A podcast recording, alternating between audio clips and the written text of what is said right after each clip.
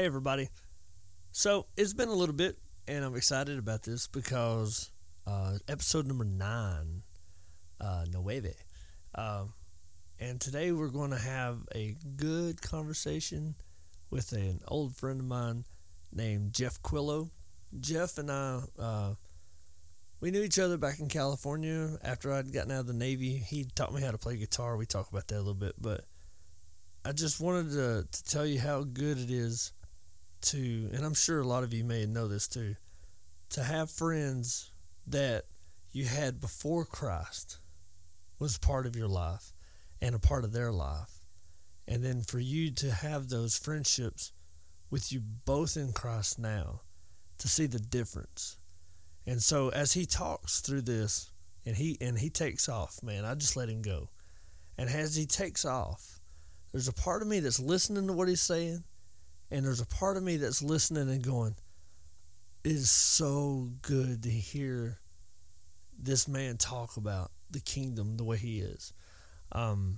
So I just wanted to tell you that that it gets a little crazy, you know, because he and I, that's the way we do. So it's just a conversation, and you guys get to listen, and I just love God so much, and He encourages you. Oh man, we just got a phone. I'm just so encouraged. I'm so happy. So you guys enjoy this episode, and man, He's so good. God is so good. You're listening to the Under the Cloud Podcast.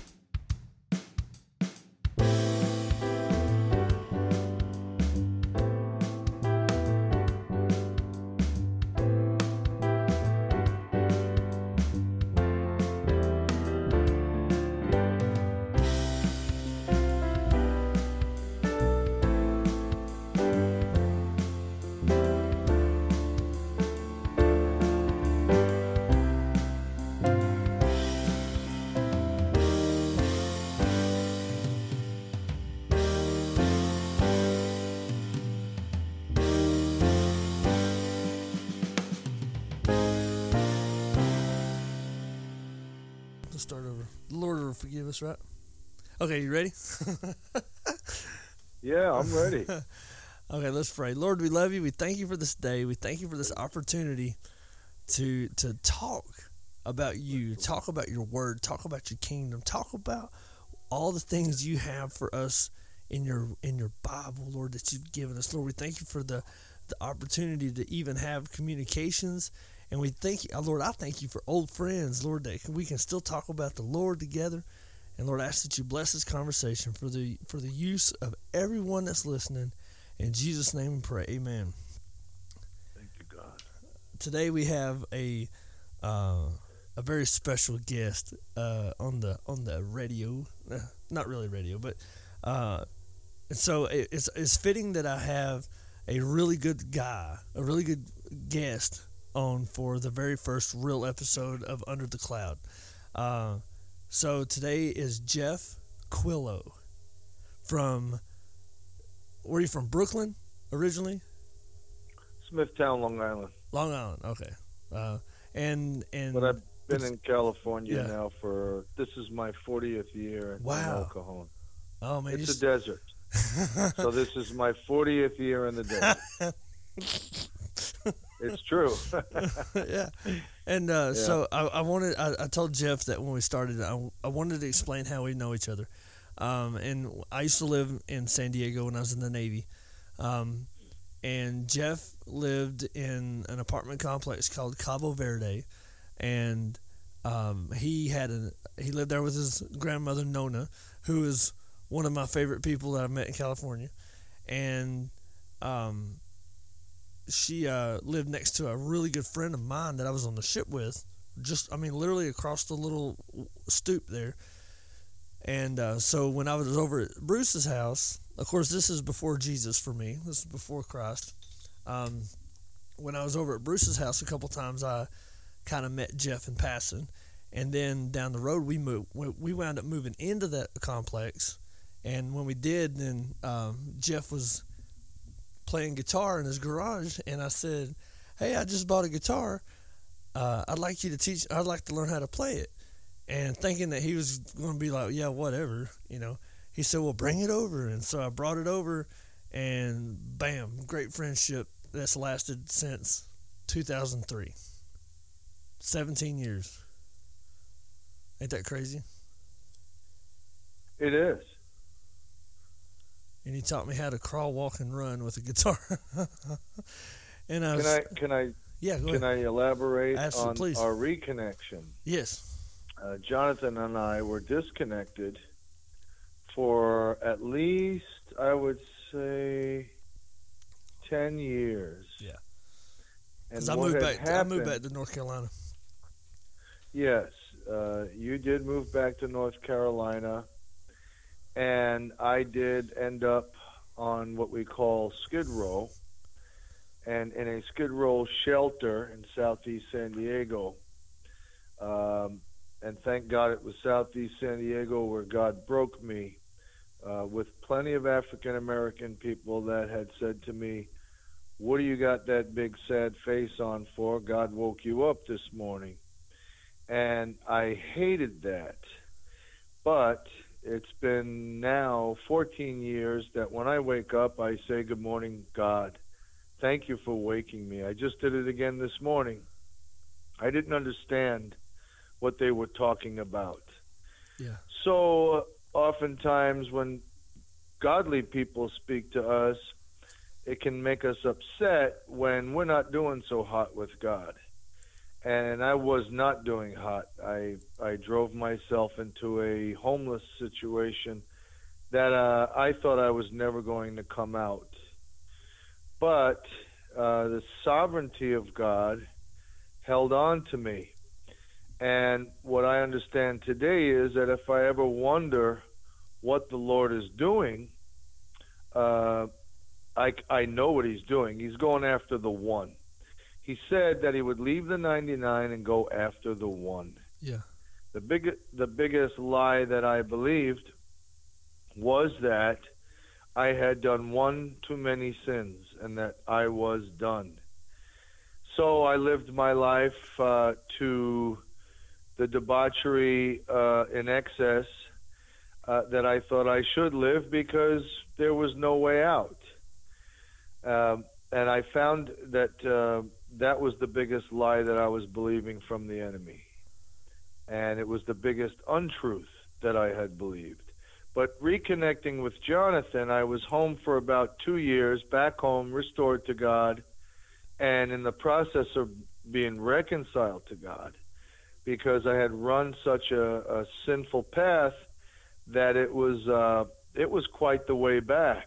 Yeah. But there was a point where I was on a 4-day fast, and I don't really tell people when I'm fasting, but I was on this fast because I didn't feel God's presence, and I felt like, you know, I'm going to see if God's word is true. And what God's word was saying to me was that if you draw near to God, he will draw near to you. So I thought, okay, I'm going to draw near to God. Well, how do I do it? I'm just not going to eat. I'm going to drink water and juice, and that's it. But I'm going to draw near to God and see if he keeps to his end of the promise. So after the 4 days, right before the end, it was the 4th day, I decided I'm going to eat breakfast with my grandmother. Jonathan mentioned my grandmother, who we called Nona, not Nona. See, Jonathan says Nona because he's from some southern place down there where they just don't say Nona. Anyway, Nona in Italian means grandma. Yeah. So my grandmother had dementia, and she was sitting here at the kitchen table with her helper. We had a person come over and help for 4 hours a day, and then I came back from work to take over and help my grandmother through this dementia. Well, I got up, I walked over to the gas station, I got some black coffee, and halfway down the sidewalk, I just thought of Jonathan. I had an overwhelming thought of Jonathan, and I had thought of Jonathan through the 10 years, like, wow, I wonder if I'll ever speak to him again. I don't have his phone number anymore. Don't know where it went. you know, when you're running amok out there, you lose touch of people. Yeah. You lose their numbers, you lose phones, you go through different phones. And so I just did not have Jonathan's number. And I stopped in the middle of the sidewalk with that cup of coffee in my hand, getting ready to go home and have breakfast. And I looked up to heaven, and I said, God, what about Jonathan? Am I ever going to hear from Jonathan again? I just want to talk to Jonathan. And the biggest reason I wanted to talk to Jonathan was because while we were friends, there was a time I was really angry at Jonathan. And normally when you're running amok, you're angry at people for no real good reason. So I don't even remember what the reason was, but I remember him standing before me as I expressed my anger to him. And he said to me, Jeff, I love you. And, you know, I believed it, and I have not stopped believing it from that moment on. I just knew that he loved me. And when you're running and you're scared, you don't know who loves you. I knew my grandmother loved me. There's no question. Yeah. But to have people outside the family that you just know they love you, I knew Jonathan was speaking the truth. So I stood on that sidewalk. I looked up and I said, what about Jonathan, Dad? Am I ever going to hear from him again? And I brought my head back down and I continued my walk, and I sat at that kitchen table when I got back.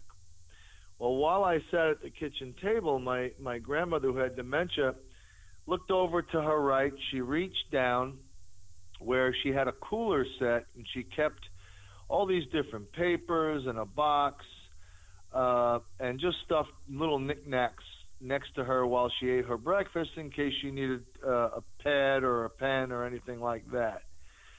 She reached over and she grabbed a box and she started rummaging through it.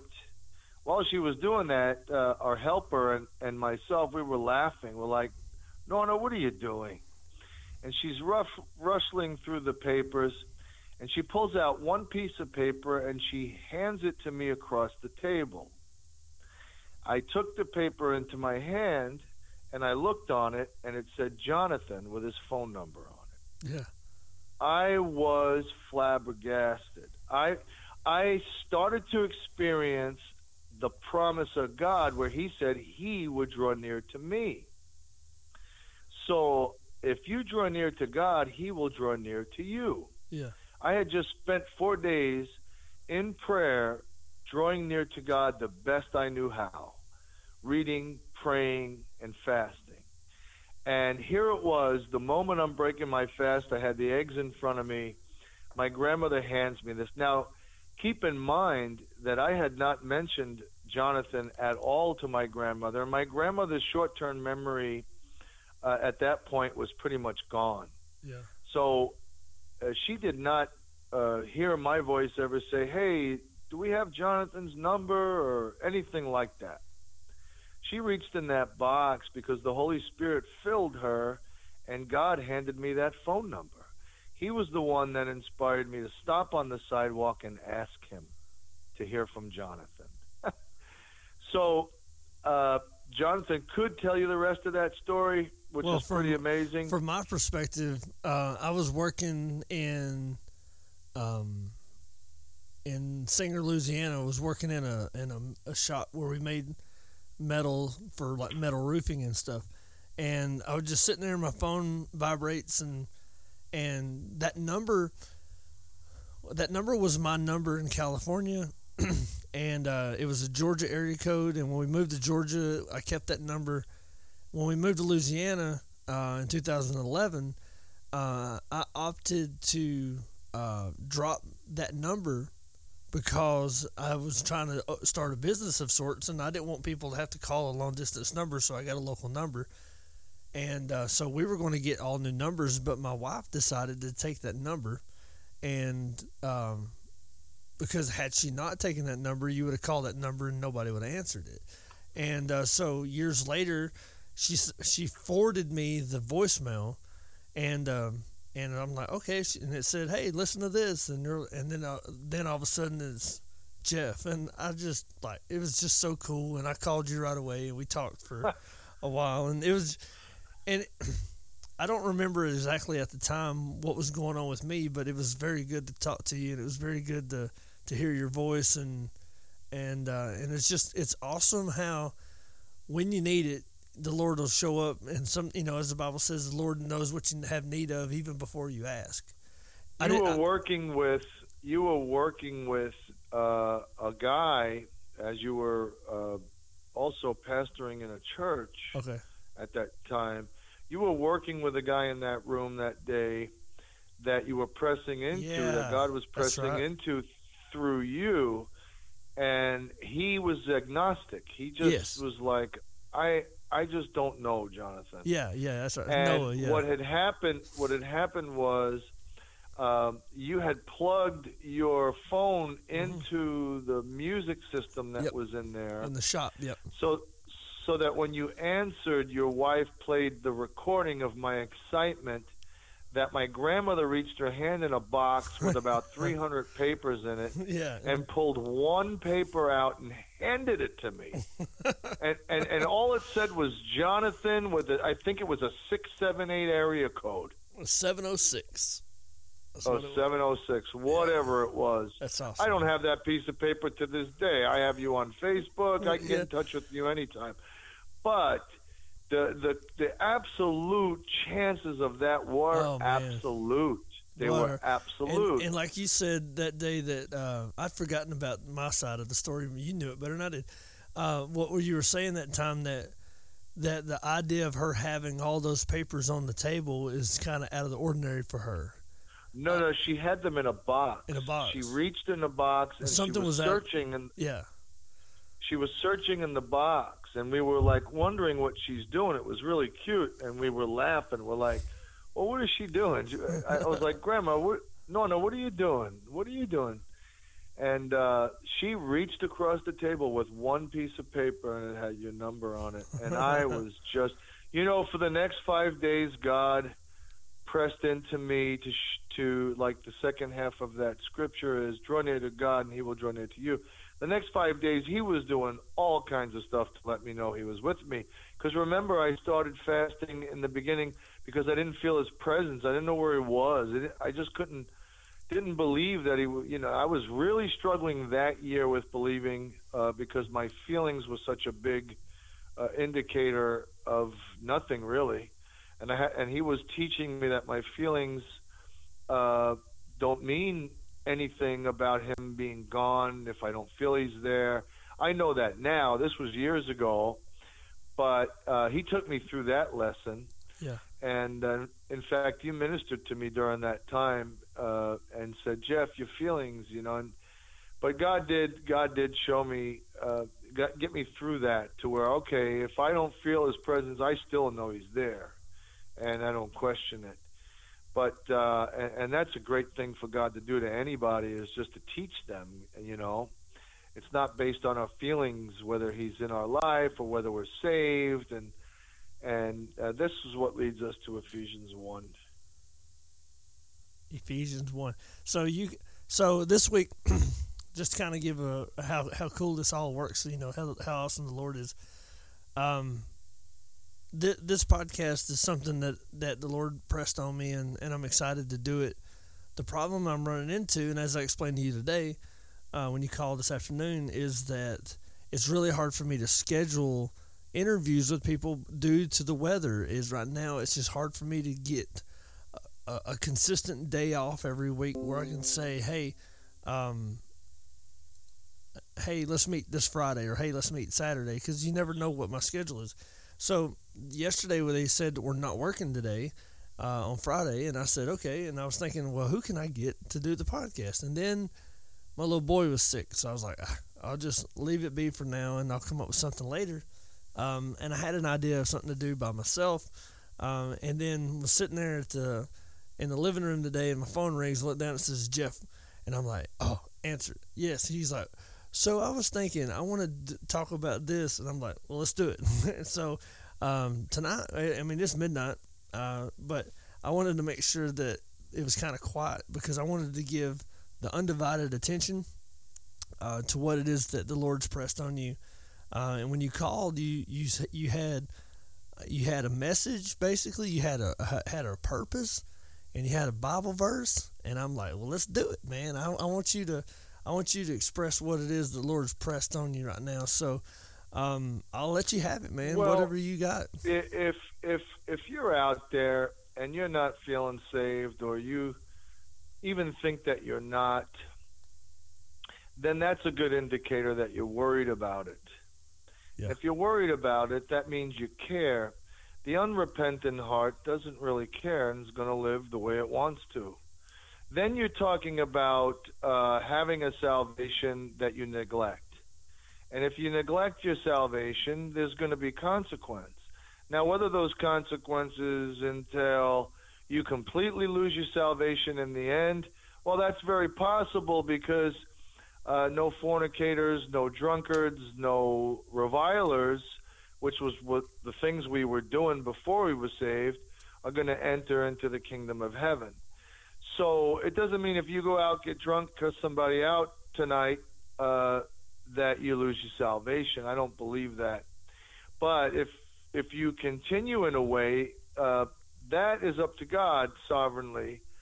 And I don't really have a complete understanding of that. I just know the evidence in my own life, my own experience.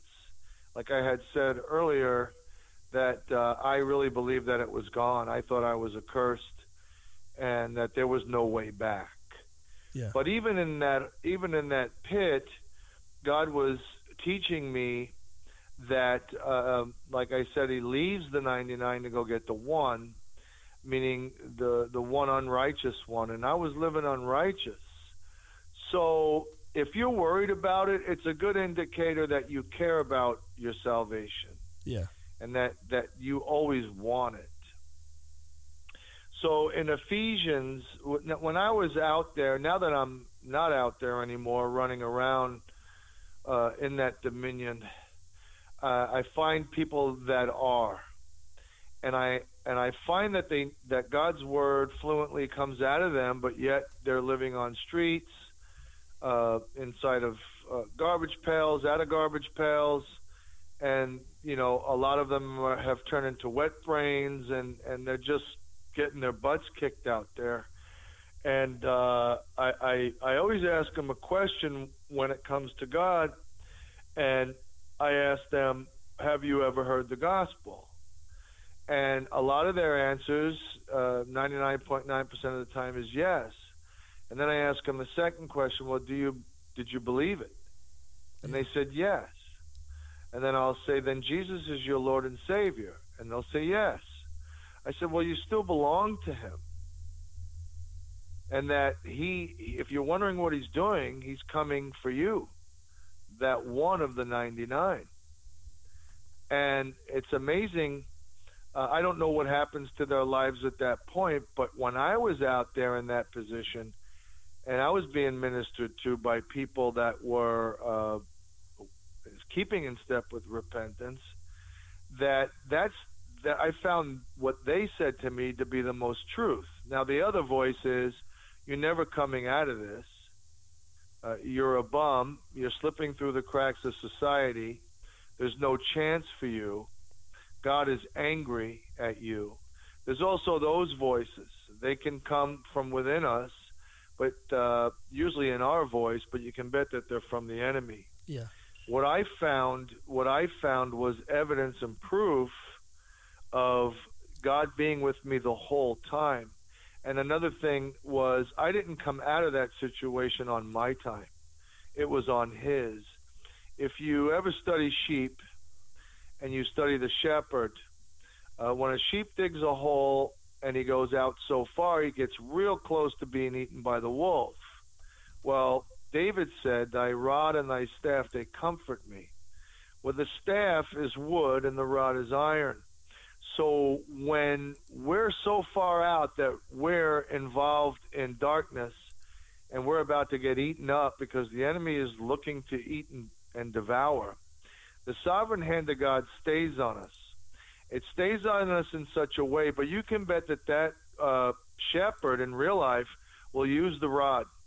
And what he'll do is he'll beat that sheep all the way back with the rod to the sheep, to where he escaped from. Yeah. All the way back. And you can bet that sheep will not dig that hole and get himself out there again, because that beating was sufficient. And that's the only thing keeping me from going back out, is just the remembrance of that shepherd. The good shepherd also leads us by the still water. Sheep don't drink running water. In real life, they won't. And David did say that. Restore me to the joy of your salvation. Restore me to that joy. We have that salvation, but we're not always having the joy. We need to be restored to the joy when we don't have it. Yeah. You know, we need to be saved every day. And that's what God does for us. The minute that we think we can look at people and determine whether they're going to heaven or hell and what their final end is, then we're going against God's word. Yeah. Paul said, do not determine who's going to go into the heavenlies to bring Christ down, or who's going to go into the abyss to rise him up into the lower parts. That's not for us to do. So if you're confident and you're out there and you're preaching a doctrine that you can lose your salvation, then you're determining the outcome of that life. Is it possible that you can? If you ignore God, I don't think that the consequences are going to be too good. No. But nowhere do I see the sentence or the words that you will that where God says you shall lose your salvation. In fact, he said he would not break that covenant. The blood covenant, it's prophesied in the Old Testament that he will not break that covenant. Can we break it? Can we wander off and get ourselves devoured by the devil? Yes, that can happen. But if you're worried about it and you're perplexed and you're going through, that's a good sign. So one time, that's a good sign. That means you want to come back, but the devil is scaring you. Let me give you a quick example of that kind of fear. Okay. Picture yourself standing on a rock and you're 1 foot from the shore. But there's this large monster tied to, with a chain, bolted and tied about 10 feet away from you. Can't get to you. But every time he sees your mannerism, wanting to take that step onto the shore, he starts to growl. He starts to go banshee and pull on that chain. You get so scared, you get so paralyzed that you stay right there on that rock. That's really the enemy's tactic, is to keep you in fear. Yep. But the enemy's a liar, right? Absolutely. One of the clearest lies is the first lie told to Eve, right? He said, and he mixed up God's words, he said to Eve, did God truly say that you couldn't have the fruit from any of these trees? Yeah. He made her think for just a second. God said, no, just the one tree. But Satan presented it in a way that God was the bad guy, saying, you can't have fruit from any of these trees. But he blamed God for saying that. Yeah. So he's a liar from the beginning. And in the mindset that I can't make it, that I'm unsaved, and I did that one too many sin, I can't come back, is the biggest lie out there. Well, and the sovereign hand of God is the deliverance from that lie. Once you start to realize how he cares about you, you just want to be with him. And you don't want to go back out like that sheep does and get that rod again, or even come close to the jaws of that wolf. Yeah. One time, so the Bible calls it the rod of correction. A lot of people say that they forget that part, that there's, you know, even in, you alluded to Psalms 23, beside the still waters, but he says, thy rod and thy staff, they comfort me. The staff is a steering deal mechanism used to keep you in the right direction, but the rod, a rod of correction, is something that does it. Another way that they would do it is if a sheep would run off, they would also take that rod and break their leg.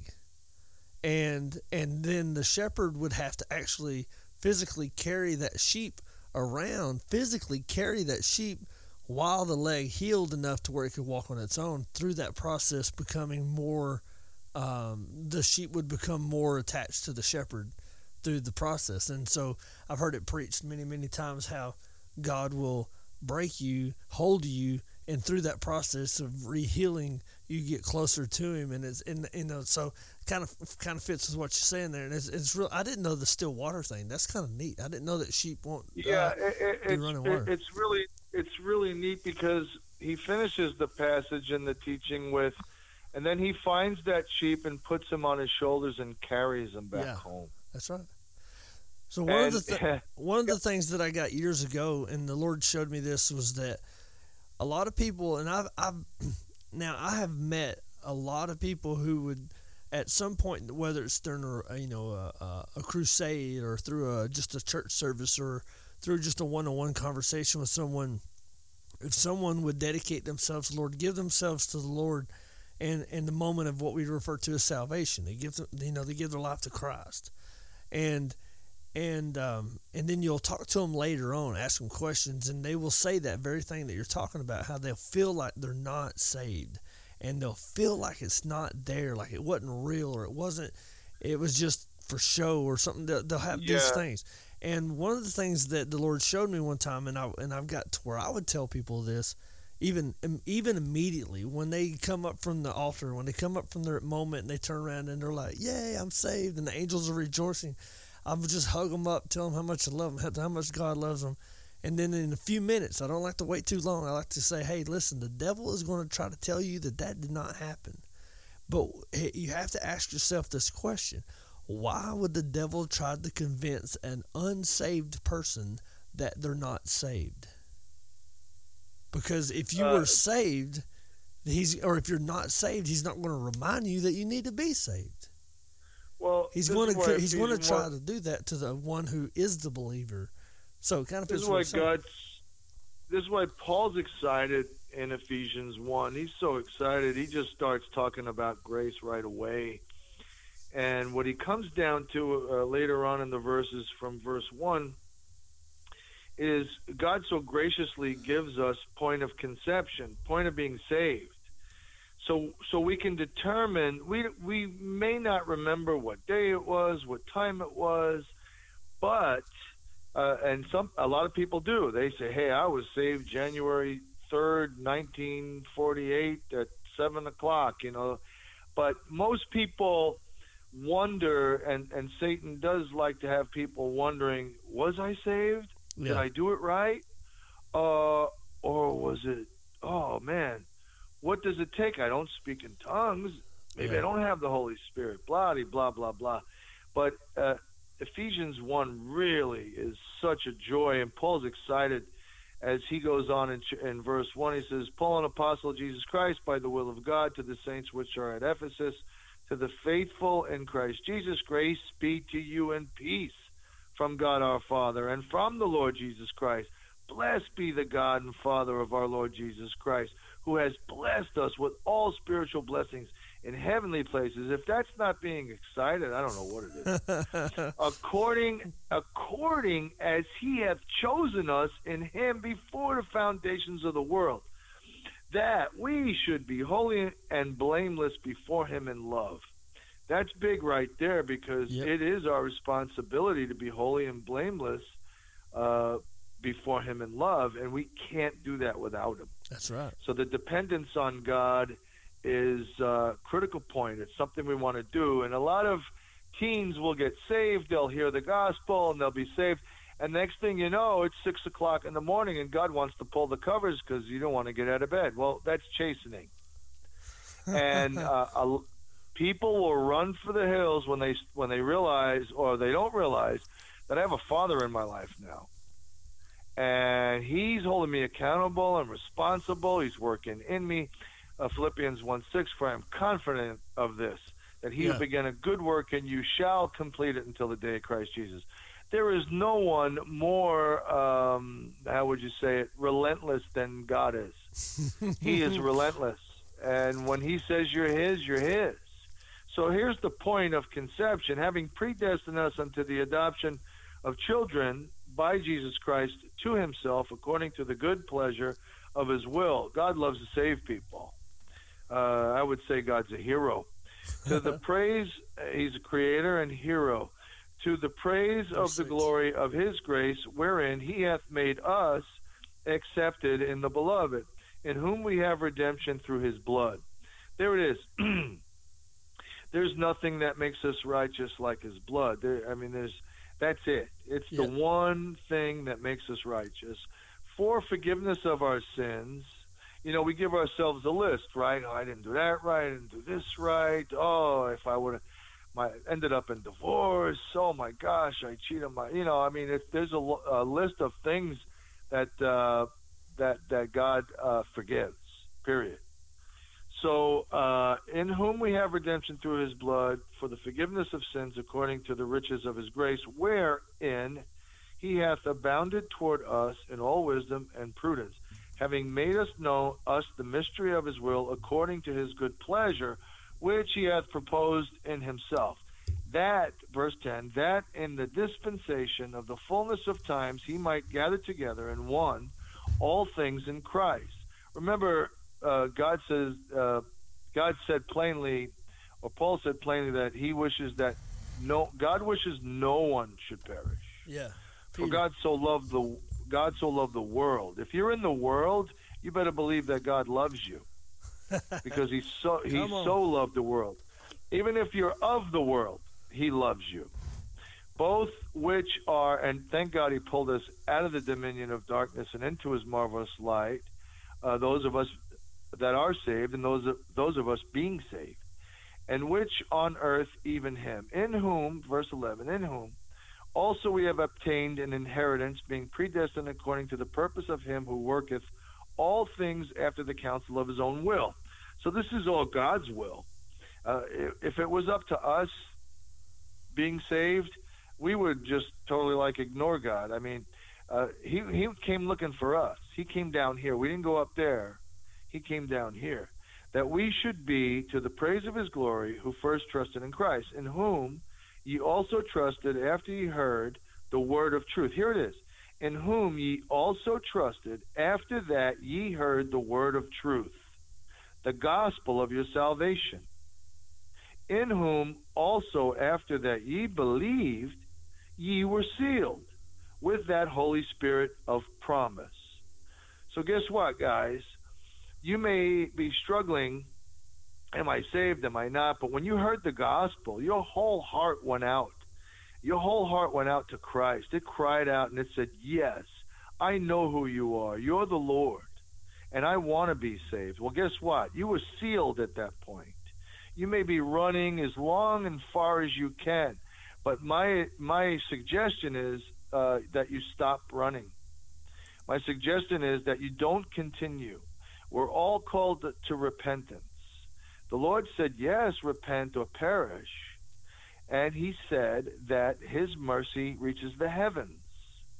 It's not really a paradox. It's a plain truth. Well, how far is heaven? Heaven is where we're seated. So his mercies have brought us into heaven.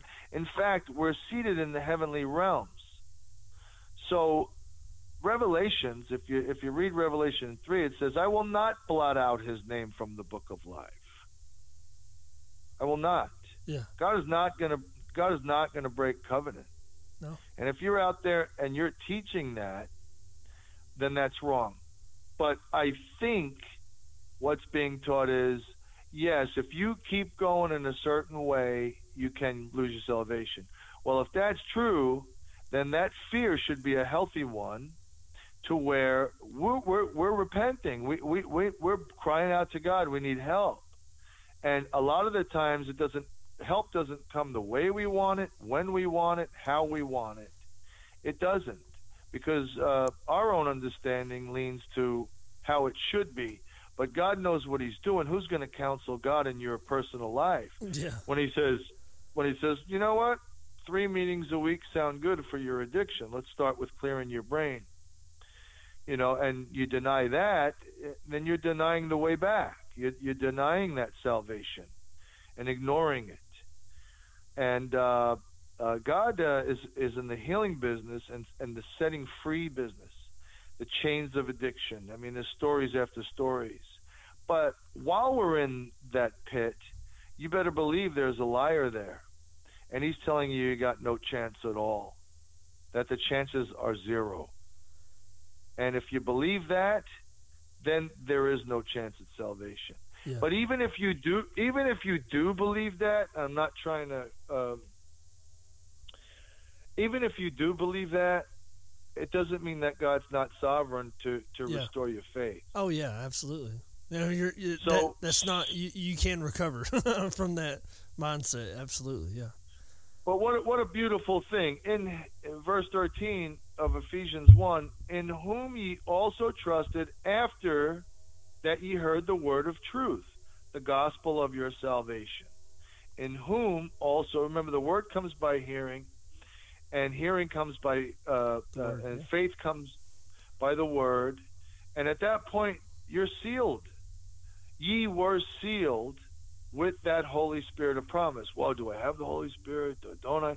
Well, how come God's word comes up in your mind every time you're doing something wrong, or you're going this way, or why does God's word remain in you? Because he's put it in your heart through the Holy Spirit. Jesus said, I'm leaving this earth to send the helper to remind you of the thing. If that word is not going through your mind and you're out there and running around, and you're just doing stuff without any conviction at all, and you're not worried or any of that, and you're just fine, then I would say you might want to look and see whether you're saved or not. Yeah. But most of you out there that are running and that are stuck have God in your heart, have him living in you. And the devil's saying, how could he be living in you? You just did a whole bag of heroin. You think he's going to hang out in there with you? Hey, let me tell you something. That Holy Spirit is tough as nails. I mean, it's a lethal combination if you think of it. Father, Son, and Holy Spirit. Yeah. And once you're his, you're his. Yeah. So if I think that's the real point, you know, can you lose your salvation? Can't you? I don't think that is as great a point is if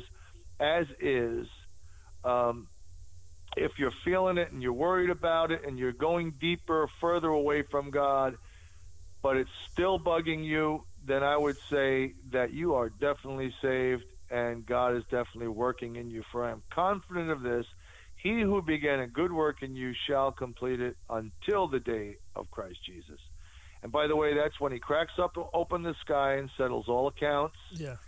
And when the author steps on the stage, the play's over. So until then, yeah. I'm waiting to. You're just on a roll. I'm letting you go, man. It's awesome. I'm loving this. But I was just cool. I'm sitting here thinking, and people don't know you. Well, they do. You might say, "Hey, listen to this. I did this podcast." So those people know you. I know you. But the majority of the people who would listen to this on a regular basis have no idea who you are. The reason that you and I met through guitar, there was this guy that you were trying to play. You were playing music. You had an electric black Stratocaster guitar. You played it through a Line 6 amplifier. And you were trying to play this one blues song by a gentleman.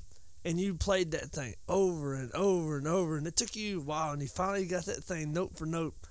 And I realized something. The blues ain't in you no more. You're not a blues guy no more. You were a blues man. But the blues doesn't fit you anymore, does it? You're not that. Not that blues is always depressing, but it just doesn't wonderful. Fit. It's wonderful that you're saying that. I still play the blues. I still rattle I'm just off. Saying, but that mentality that we both had at that time is not there. That's not who I am. I thought that's who I was, but that is not who I am. I was just sitting on the trolley, and this woman said, "Are you a Christian?" I said, "Yeah." She heard me ask another man if he was a Christian. He said, "No." But then this woman said, "Are you a Christian?" I said, "Yeah." And she said, "We're not the same, are we?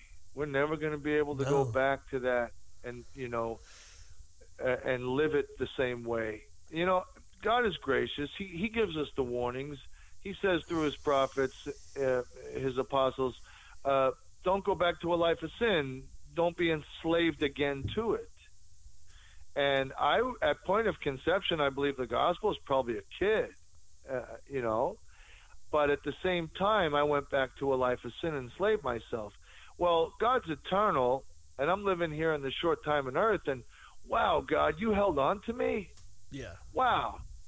So now I can live this last 14 years thinking when the idea sounds good, like I want to go back to it, it comes into my mind. Do not enslave yourself again to sin. Yeah. Oh, cool. It works even now. I don't have to live to all. Then I start to remember what it was like to be a slave to sin. Yeah. You know, when you're a slave to something, it tells you when, where, how, and never tells you why, because it's the mystery of wickedness. Yeah. People are out there doing things that they don't even understand what the heck they're doing. But the mystery of Christ. Yeah. Ooh, that's a whole better. It's so good on this side of the track. Yeah. And we're all tried. We're all tested. We're all even tempted at some point to go back to that old way of life and thinking. But, man, we have a shepherd. He's got a rod and a staff. And that's what gave David the joy. Yeah. It wasn't the lashes on the back or from the rod or getting the leg broke or just a tap back in line with the wood staff. It was the joy that God cared. Yeah. It was the joy that God was there, providing the forgiveness. Restore to me the joy of your salvation. You know, we could be sober and clean and not living a sinful life and just going through the motions. And we find that we don't have any joy. We're like, man, where's my joy? Let me tell you, joy is a promise. It's a promise from Jesus himself. He said, and their joy will not be taken from them. Nope. When they saw him ascend on that hill, and he went to God, they saw their fate sealed. They saw him going into heaven, ascending into heaven. He said he would come back, but he ascended into heaven. Well, the Bible says right after they saw that they went back to Jerusalem with exceeding joy. Yeah. What were they going back to? They were going back to life. Yeah. But this time they were Christian. They were going back to persecution. They were going back to lions' dens. They were going back to being sawed in half. They were going back to all kinds of trial and tribulation. But guess what? They came into the kingdom. We come into the kingdom through trial and tribulation. That's not a one-time deal. It's a one-time deal that we're in. But we're constantly coming into the kingdom. In and out of the kingdom. I just think that once you're his, and he puts that seal on you. Unless you can show me where Jesus says, you know what? He says, go and sin no more, lest something worse happen to you. Yeah. And you normally, after we're saved and we're clean and we're swept out, he does say that, hey, 14 more come. It gets even worse. Yeah. 14 more come in and join the party. But does it mean that you lost your salvation? No. No. Because if you still care and you're still raising your hands up and you're suffering the consequences, God's allowing them to happen, but you know in your heart that you believe and that word is in you, you better believe that he's right there. He is right there. The biggest lie in the world is that you're too far out there and that you ain't coming back. So can I expand? Absolutely. Okay, so let me expound a little bit. And I think this will not be something that everybody listening may not know your background like I do. But so there are a lot of churches, denominations, religious-based setups that teach a merit-based salvation. They won't tell you that it's merit-based, and they won't ever go out and say, hey, you have to do you have to do one more good thing than the things you do bad. You know, they won't ever just straight up say that, but what they do is they teach that mentality. They teach that concept that your salvation is based on your works, and that not just certain works, but if you're a good person versus not. And there's a big worldwide denomination in which will remain nameless that will teach you that. that a lot of those people, not maybe not coming all the way down from the top, but a lot of those people think that it is about what you do versus what Jesus did. And salvation comes from our faith and trust in what Christ did. The very next chapter in Ephesians 2, verse 8, it says, "For by grace you have been saved through faith, and not of your own selves, not of yourselves. It is the gift of God, not as a result of works, so that no one may boast." See, and what a lot of people, I think maybe I'm just guessing. I don't know everybody's mindset of who you're talking about, the people you run into, that have that feel like they're not there, that feels like something's wrong. I believe that in society, in American society, I don't know about the rest of the world, but in American society, we have this idea that if you do more good than bad, then you're good. If you do more bad than good, then you're bad. But when it comes to Jesus, and when it comes to the grand scheme of things, you can't do enough good to cover the bad you've done. It is only through the death, burial, and resurrection and trusting in the blood of Christ and what he did is the only way to get saved, to be saved, to have time with the kingdom, and to be able to stand in front of the throne of God is only because of what Jesus did on the cross. That's it. But people sometimes will forget that. And they'll fall back into this idea that it's about what they do. It's about, something happens and you don't get to go to church on Sunday morning because of work, or something happens and you miss church, and then, oh man, I miss church. And some people will be like, well, if you don't go to church, you don't love the Lord. And oh man, what if I don't love the Lord? No, I'll just tell them people to shut up and just say, hey, guess what? One day I missed church. It's okay. I had to work. Something happened. Car broke down. I didn't make it to church. It's not the end of the world. It doesn't mean that Jesus doesn't love me anymore. It doesn't mean that I don't love Jesus anymore. But there's a lot of people out there who teach some real, like, you're right. There's some people out there who teach some stupid stuff, and they're really hurting the kingdom. And we need to, I'm glad you brought this up. I'm glad you're addressing this. I would have to say that they're not hurting the kingdom. True. The kingdom, the gates of Hades shall not prevail against the kingdom of God. I misspoke. Shall not. And here's the thing. It could be really good for a person to be in a church that is works-oriented. Does that make sense? Say it when we're done. It could be the most wonderful revelation to be in a church where it's all about the business of church. Okay. Why would that turn into something wonderful? Because God is the counselor in that person's life. True. Now, if that person is taught by God, and they come to a knowledge and understanding that, hey, man, this is a bunch of works here. This is humanistic. This is not really what I'm getting from Mary and Martha, where she's sitting down at the feet of Jesus. This is a bunch of people washing dishes and making sure that all the files are in the right spot, and moving the ATM machine. Some churches are putting in the ATM machine. They teach you how to tithe, do the basics. That's fine. Yeah. But the reality is, can you fool that person a second time? Can you present the doctrine of works to that person a second time? No, you can't. That person becomes elect.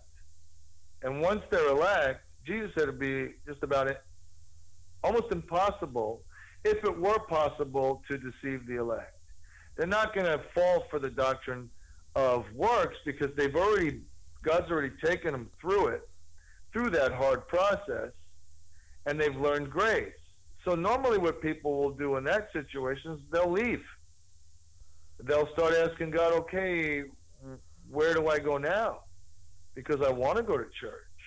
Now, if you miss 3 Sundays out of 4 in a month, but you make that one, you're saying, hey, I don't want to not gather with the saints as some are doing. I want to do that. I want to be in fellowship. It's a heart thing. And some people love fellowship so much that, you know, you got to kick them out of the church. Hey, you got to go home. You know what I mean? I mean, those guys are fantastic. I mean, they just love being around God. Everything is God. And, you know, they just love being in his home, his house, right? But I would have to say that it can be a great thing, a fantastic thing, for God to put people under the law. And I think he's been doing that for a long time. If you read your Bible, and I think it's either in Romans or Corinthians, I don't want to misquote anything, but God can counsel and teach in ways that you wouldn't think. Almost like fighting fire with fire, right? Yeah. You put somebody in a cult. Boom, they're in this cult. They're learning they better go out and share with 25 people and they better have a certain mark for the money and blah, blah, blah, blah, blah.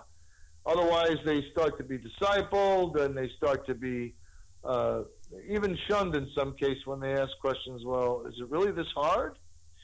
But that person could can possibly never be under the doctrine of works again. They're getting a good taste of what that was and how false. And now they're under the doctrine of grace and go, oh, I'm starting to learn about God. I'm starting to learn about his love, his compassion, his forgiveness. Oh, I'm not condemned. It is real. There is no condemnation to those who are in Christ Jesus. Yeah. Walking according to the Spirit. God has placed a Spirit in us.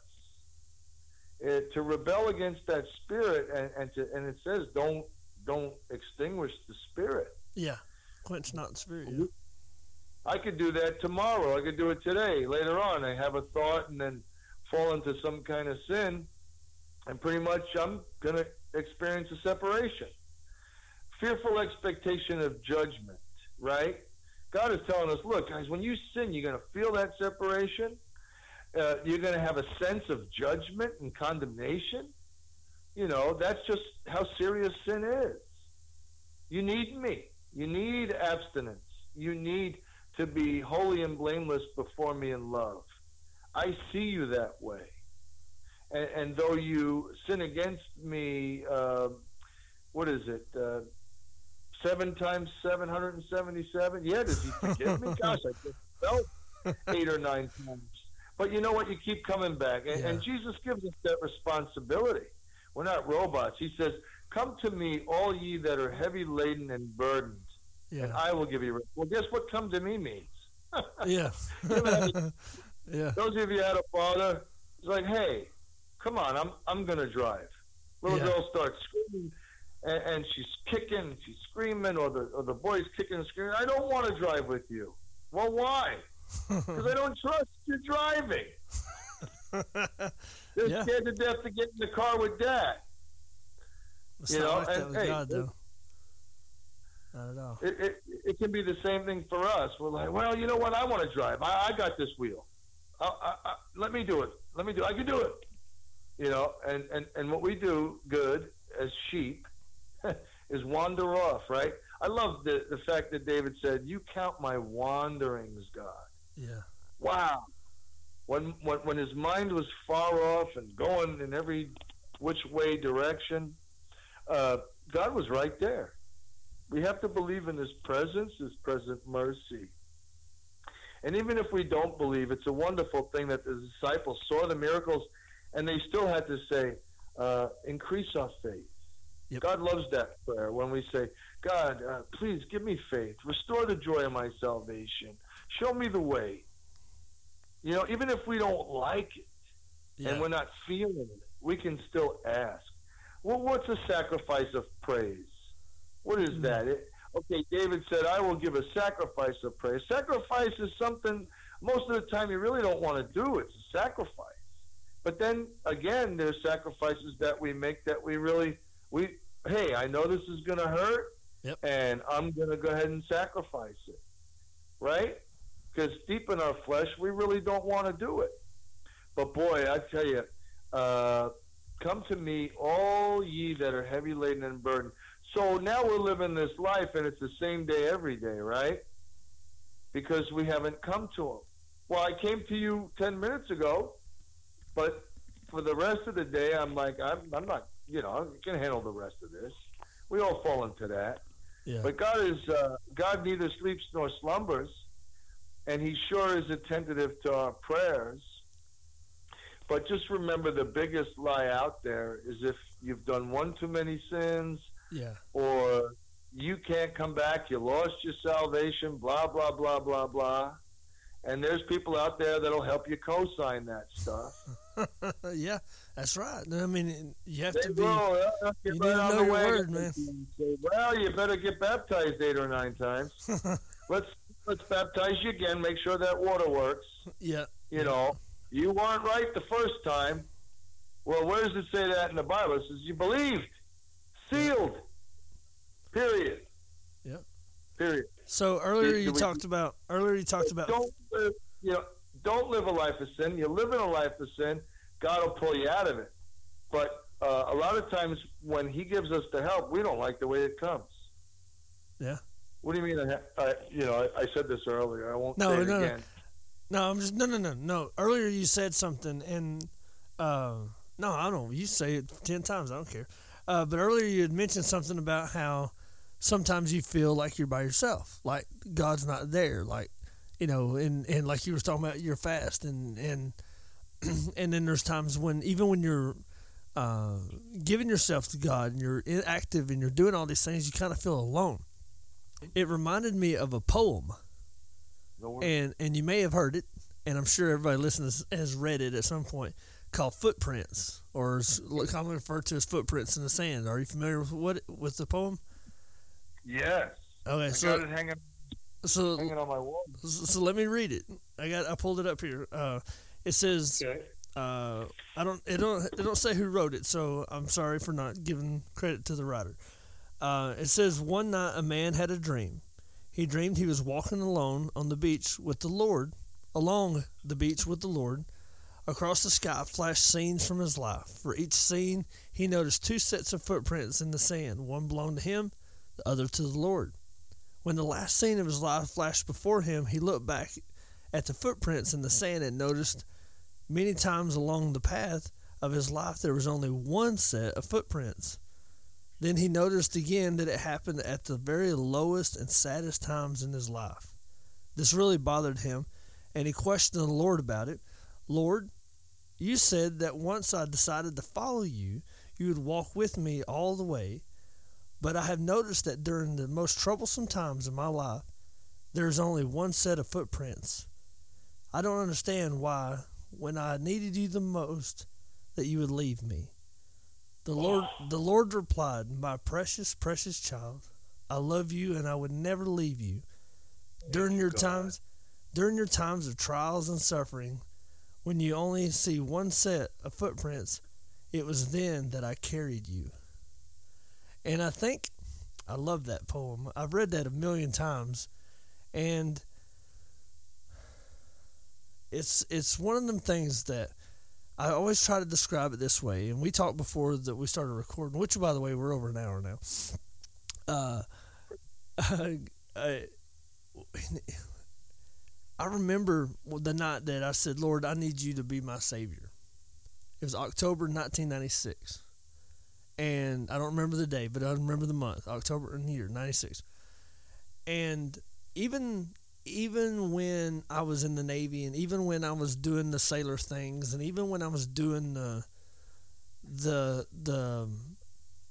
sailor things, the world things, and giving full control to that, there was still a part of me that understood the totality of what I was doing, unlike I would have before.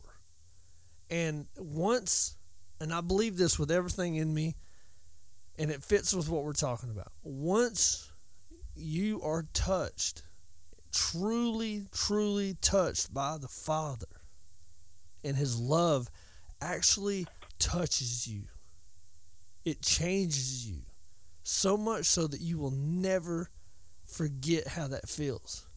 That doesn't mean that you're going to be in it all the time, because there's going to be times when you are being stupid and stubborn and you don't allow him to love you. But that doesn't mean that you won't ever, that you'll ever forget what that love feels like. And I love that so much, as what you're bringing up and how you brought this into a lot that's so good for people. I think one of the things, and because of my time in church, in the kingdom, running away from the kingdom, and then back in the kingdom, one of my early times in ministry was all about reaching those people who used to be in church but aren't anymore. And those people a lot of times are hurt by religion, are hurt by what we call back home the blue hairs or the fuddy-duddies in the church, who make everything about the traditionals and this and that, and you got to do this and that, and it hurts their walk to the point where they give up. And so for a long time I would reach out to those people and say, hey, you know, just because you were mistreated in church doesn't mean that God doesn't love you anymore. He still loves you. He still wants you. He still desires your relationship. We had this one lady who was, she was a lesbian, and she gave her life to the Lord. She left her partner, and she started coming to church, and she was active in church. And she was coming, and she was like, you know, she just, you know, she was there. But people would not let her forget that she used to be that. And then something happened, and her former partners, like I think her mom or her dad passed away, so somebody really close passed away. So she goes back to be with her during that time, and then goes back into that. And I often wondered how much different it would be if people would have treated her with the love of God the way he wants us to. And so a lot of these people that you're talking about who used to be there and used to have that passion and fire, and they've lost it, a lot of that's because of people like me and you who've said the wrong thing and done the wrong thing. And even if we don't mean to do it, even if we're doing it accidentally, we do it. And so that's why we have to be very cautious what we say, pray about things, and ask God to give us the wisdom that whatever comes out of our mouth is God. Because I don't ever want to cause nobody to stumble, and I don't ever want to be the one that causes somebody to doubt what they've done because of some prideful thing that I have in my heart. And I'm sure that if we go back in my history, that I have hurt people's walk. And I hope I haven't, but I'm sure I have. So I just press forward and saying, Lord, please don't ever let me do that again. Let me be completely and wholly just dedicated to your cause and whatever it is you got to do. But you're right, though. You're absolutely right. Sealed. I looked it up while I was talking. It was awesome, man. This is the same guy, people, that was teaching me how to play guitar, and we would sit in his garage and we would talk, and it's so awesome hearing you talk with such passion about God's word, about his, oh man, this, I can't even, I wish I could give you a hug right now. I might have to fly to San Diego and start just so I can give you a hug. Meet me at the airport and give you a hug, and then I get back on the plane and come home. Is that okay? That'd be awesome, man. I wouldn't let you go. I might just have to fly you out here to Louisiana. I wouldn't let you go back home. Well, my family might not appreciate it, but oh man, we're at an hour and 7 minutes, man. This is so easy to talk. We got to do this again.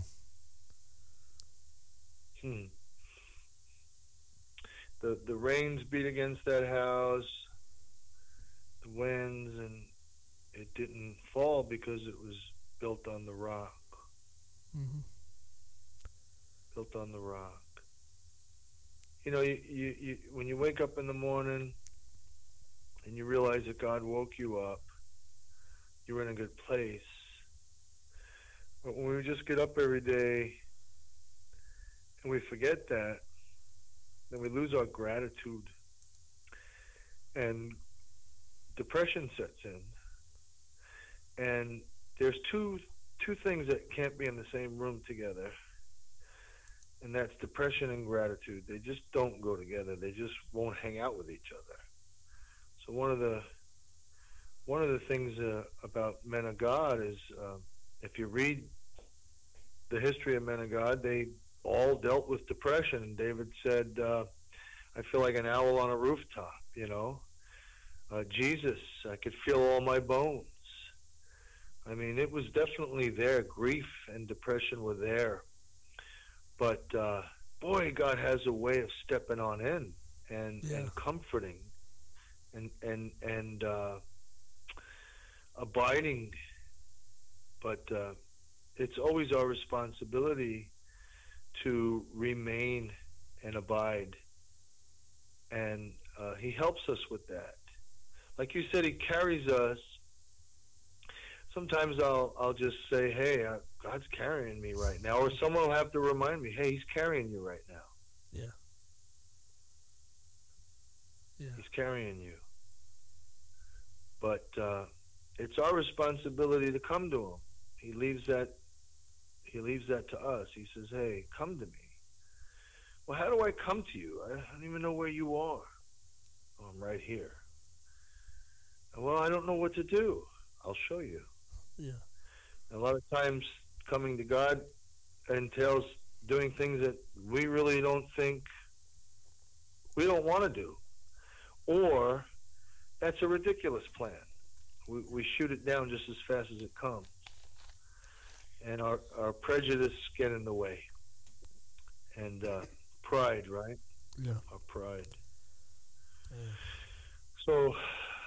but he still reaches out. He's still. It's better to be under his wing. And find your way under his wing. And just find out who he is and how faithful he is.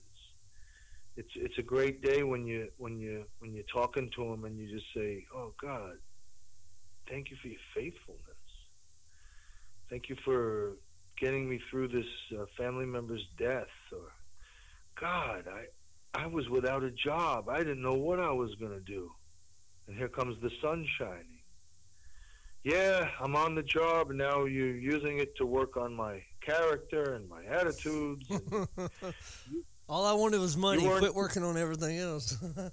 Yeah, you weren't kidding when you said, for I am confident of this, that he who began a good work and you shall complete it. Hey, when I was a kid, there was a song when I was a kid that was, he's still working on me to make me what ought to be. It took him just a week to make the moon and the stars, the sun and earth and Jupiter and Mars, and how loving and patient he must be because he's still working on me. Yeah. You thought you were going to run away. You thought you were going to get away. Yeah. But David knew that truth, right? He tried to run his butt off. He said, "If I make my bed in Sheol, you're going to be there." Yeah.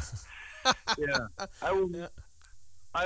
When the Lord says never, ooh man, he's not kidding.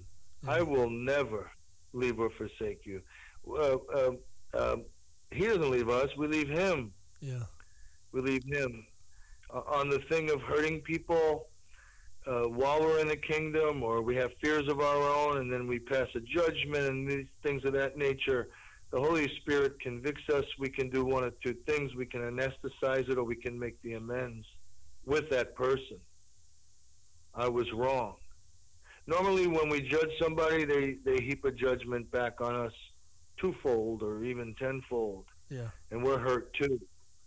And we don't pray for reconciliation of that friendship or ask God what the corrective measures are to make it right. The other person may never want to reconcile, but we have to come to Christ to find out even how to do that.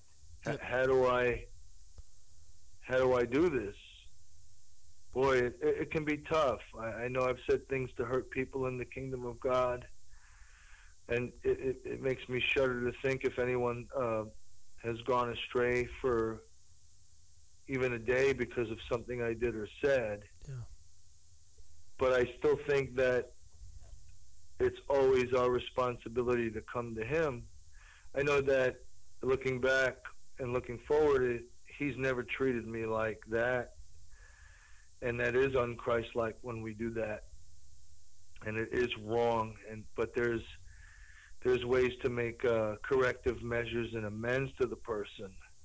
And it has to be from our hearts. You know, hey, I can't believe it. I said this to Joe and blah, blah, blah. And, man, he's struggling. And, holy cow, what do I do? Well, I start praying, start talking to God. You know, prayer is the beginning of humility. It's talking to God. Yeah. I don't know what to do. And I need you to help me, show me, what do I do? Because, boy, it felt good when I was going off. It felt right. Mm-hmm. I felt justified. Yeah. Man, there's just no justification for judging another. And I've been asking God, because I'm in a situation like that. I'm asking him every day and praying for that person every day. You know, what do I do? You know? And I'll bet that person's doing the same thing, because I was pretty hurt too. But the devil causes chaos and division, and that's what he wants. And we fall to that. But I don't think God ever gives up on any person. I wish that none should perish. Yeah. But yeah. It is our responsibility to repent. It's our, and you know, we ask for repentance. God grants it if we're asking for it. Hey, I need repentance in this and that. Please grant me repentance. And normally when we're praying like that, we're really wanting it, and we get it right away. God's all for turning around and coming toward him, and how he would live this life, how he would work it out. And we can always ask other brothers and sisters, hey, can you pray for this? Confession. I did, or I said, or, you know, and I just want to confess this. You know, Jesus said something wonderful. He said, lest they come to the light and I should heal them. He's talking about our sins. You know, we got to bring it to the light. Being in secret with sin. I mean, what's the devil going to do with someone that tells on themselves? Takes away all the blackmail is what it is. He loses all his blackmail when you do that. Yeah. But I'll bet you 100% of the time where we believe we're justified in that action that we did, and pastors do it, they'll throw people out of church and ask them not to come back. And, the last church I was in, one of the guys was doing too many hallelujahs, and they said, hey, if you continue that at the front, we're going to have to ask you to leave. What? Yeah. And they don't have any bone about it. Wow. I would cringe to think that I had that much authority. Yeah. One of the things that churches have learned how to do is to govern over the people and to handle business accordingly. And they have desks, and they have file cabinets, and they have, you know, some have ATM machines, and every dollar's counted, and there's new panels going up, and here comes an abortion petition, first one in 50 years in the state of California. And they don't want to bring that to their congregation and ask them to sign it to stop the murder of these children. They don't want to ruffle any feathers, and they don't want to tweak the business as usual.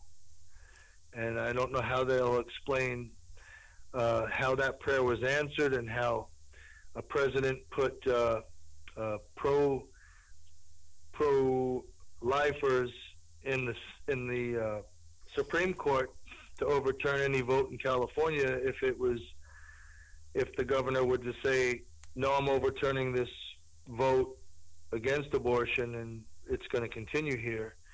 You know, when God answers a prayer like that, but the church itself says, we don't really like the wording, this murder thing, and this, we're not going to, we'll sign it, but we're not going to talk to the 10,000 people in our congregation and inspire them to sign it and stop it. Yeah. And that happened here. It happened here in California, where the big churches wanted nothing to do with the petition that was by the governor of California okayed. The petition came out. 126,000 petitions were sent here to San Diego, and all the big churches would not take it to the congregation to get the votes. We needed 800,000 votes for the ballot. But they decided not against it because it was going to be a criminal act to kill a baby in the state of California. Well, if that was true, then even the utensils and the tools used to destroy a skull of a baby would be illegal, and so would the abortion mills. At that point, they would be illegal. But it was the church itself that said, no, we're not going to do that. Here, I'll sign it for you, but go away. Yeah. And that did happen, you know. And Jesus said something. He said, he taught us how to pray. He said, on earth as it is in heaven. Well, if that's the way God wants it, can you picture an abortion mill in heaven? Oh, Lord, no. Lord, oh, Lord. No.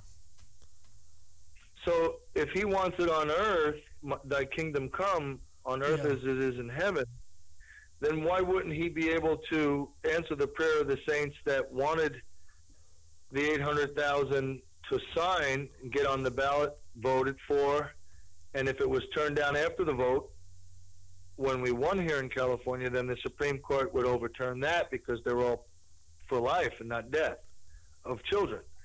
But it wasn't the secular world that kept it from happening. It was the business of church that didn't want anything to do with it. But repentance starts in the house of God. And I hope another one comes and hearts are changed. But, yeah, man. Boy, why not? I mean, why wouldn't God be able to just go, okay, I'm going to bless this state or that state or the people of God, and this is what they're asking for. They want to stop the murder of children. And, you know, most women, if they think it's illegal, they ain't going to do it. I mean, 98% of people in jail are men. Yeah. Guys are crazy. But women, like, you know, if there's a consequence like that, I don't think I'm going to do it. Well, if it's voted against in any state, how much more could God bless that state with the finances and the ability to help these kids? He would just bless it, because God is, I think God's pro-life. I mean, with the be fruitful and multiply. Yeah. With the be fruitful and multiply thing, but on earth as it is in heaven, he wants it. He wants it like it is there, and there are no abortion mills in heaven. I'm pretty sure about that. Yeah. I haven't been there. But I don't think. No, but I got a reservation for it. So. Yeah. We were made all the insurance premiums were paid in one payment. That's right. One quick payment. Oh man, it's getting an hour and 20 minutes in. God has been good, and we're going to try to shut this down. If you don't mind, though, would you pray for us? And I will. Pray us out of this thing. Pray. Yeah, I will. Father, we just ask your forgiveness, Dad. We thank you for your presence. We thank you that you never give up on us. Yeah. Thank you for your word. We thank you that you're all about the business of saving and not destroying. And you're all about the business of bringing us together and filling us with your spirit. And God, you don't have to. We're of no value to you other than you love us. You died for us. You bled for us. We thank you, God. Thank you for your Holy Spirit.